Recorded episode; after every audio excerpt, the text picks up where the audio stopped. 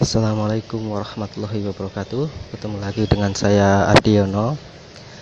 Sekarang saya akan membacakan Nogo Sosro Sabu Inten Karangan Bapak S. Hamintarjo Ini dari awal ya. Ya selamat mendengarkan. Awan yang hitam pekat bergulung-gulung di langit seperti lumpur yang diaduk Dan kemudian dihanyutkan oleh banjir. Sehingga malam gelap itu menjadi semakin hitam. Sehitam suasana kerajaan Demak pada waktu itu, di mana terjadi perebutan pengaruh antara wali pendukung kerajaan Demak dengan Syekh Siti Jenar. Pertentangan itu sedemikian meruncingnya sehingga terpaksa diselesaikan dengan pertumbuhan darah. Syekh Siti Jenar dilenyapkan disusul dengan terbunuhnya Ki Kebu Kenongo yang juga disebut Ki Ageng Pengging. Ki Kebu Kenongo ini meninggalkan seorang putra bernama Mas Karepet karena dibesarkan oleh Nyai Ageng Tingkir. Kemudian Mas Karabet juga disebut Joko Tingkir.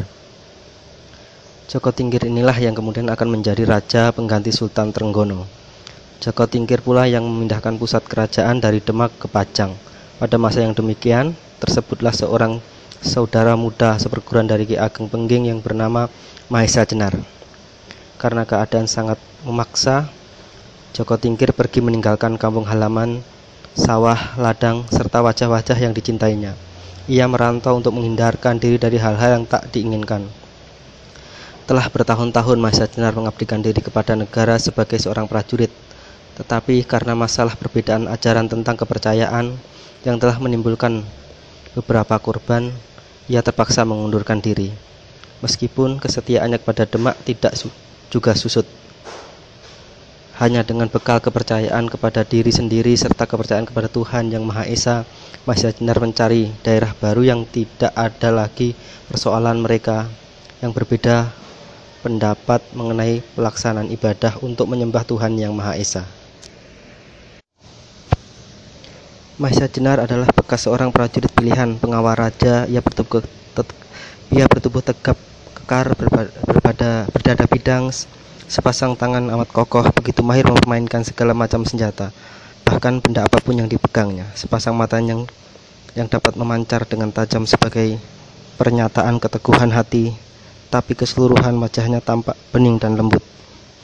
Ia adalah kawan bermain Ki Ageng Selo pada masa kanak-kanaknya. Ki Ageng Selo ialah yang kemudian menjadi salah seorang guru dari Mas Karebet yang juga disebut Joko Tingkir sebelum menduduki tahta kerajaan. Meskipun mereka bukan berasal dari satu perguruan, tetapi karena persahabatan mereka yang karib, maka sering kali mereka berdua tampak berlatih bersama, saling memberi dan menerima atas izin guru mereka masing-masing. Gerak Mahesajnar sedikit kalah kecekatan dibandingkan dengan Selo, yang menurut cerita adalah cucu seorang bidadari yang bernama Nawang Bulan. Betapa gesitnya tangan Ki Ageng Selo sampai orang percaya bahwa ia mampu menangkap petir. Tetapi Mahesa Jenar lebih tangguh dan kuat dengan gerak yang sederhana apabila dikehendaki ia mampu membelah batu sebesar kepala kerbau dengan tangannya. Apalagi kalau ia sengaja memusatkan tenaganya. Pada malam yang kelam itu Mahesa Jenar mulai dengan perjalanannya dari rumah almarhum kakak seperguranya Ki Ageng Kebu Kenongo di Pengging. Ia sengaja menghindarkan diri dari pengamatan orang. Mula-mula Masajna berjalan ke arah selatan dengan menanggalkan pakaian keprajuritan dan kemudian membelok ke arah matahari terbenam. Setelah beberapa hari berjalan, sampailah Masajnar di suatu perbukitan yang terkenal sebagai bekas kerajaan seorang raksasa bernama Prabu Boko. Sehingga perbukitan itu kemudian dikenal dengan nama Gunungan Boko. Salah satu puncak dari perbukitan ini yang bernama Gunung Ijo adalah daerah yang sering dikunjungi orang untuk menyepi. Di sinilah dahulu Prabu Boko bertapa sampai diketemukan seorang gadis yang tersesat ke puncak gunung ijo itu. Mula-mula gadis itu akan dimakannya, tetapi niat itu diurungkan karena pesona kecantikannya. Bahkan gadis itu kemudian diambilnya menjadi permaisuri. Ketika ia kemudian dapat menguasai kerajaan Prambanan, gadis cantik itulah yang kemudian dikenal dengan nama Roro Jonggrang. Dan karena kecantikannya pula Roro Jonggrang oleh Bandung Bondowoso yang juga ingin memperistrinya setelah berhasil membunuh Prabu Boko. disumpah menjadi patung batu. Candi tempat patung itu lah yang kemudian dikenal dengan nama Candi Jonggrang. Tetapi pada saat Mas Jenar menginjakkan kakinya di puncak bukit, itu terasalah sesuatu yang tak wajar. Betapa waktu itu Betapa waktu yang lalu ia pernah mengunjungi daerah ini, tetapi sekarang alangkah bedanya. Tempat ini tidak lagi sebersih beberapa waktu berselang. Rumput-rumput liar tumbuh di sana-sini. Dan yang lebih mengejutkan lagi adalah ketika dilihatnya kerangka manusia. Melihat kerangka manusia itu, hati Maisatinar menjadi tidak enak. Ia menjadi sangat berhati-hati karenanya. Tetapi ia menjadi tertarik untuk mengetahui keadaan di sekitar tempat itu.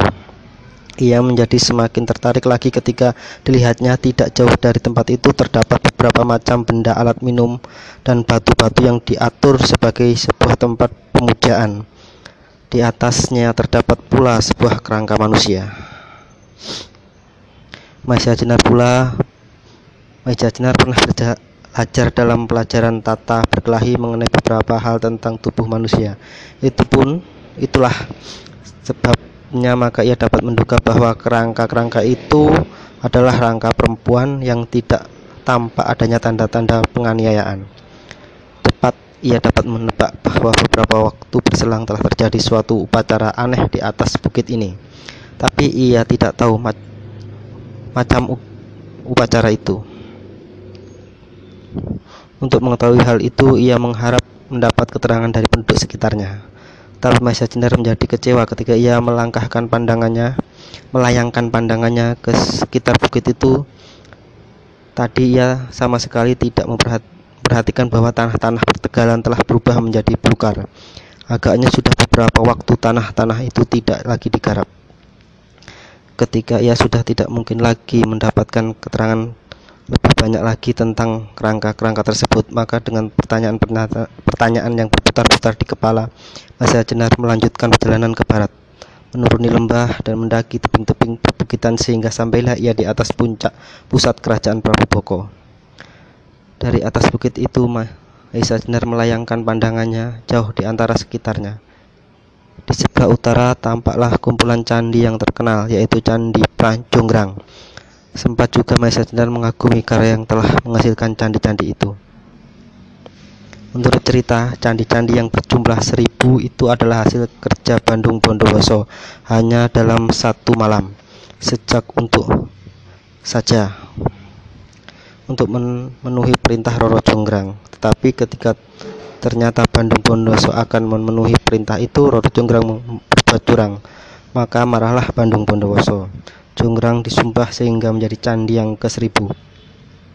Candi itu di, dikitari oleh persawahan yang ditumbuhi batang-batang padi yang sedang menghijau daun-daunnya, mengombak seperti mengalirkan gelombang-gelombang kecil di antara di pantai karena permainan angin.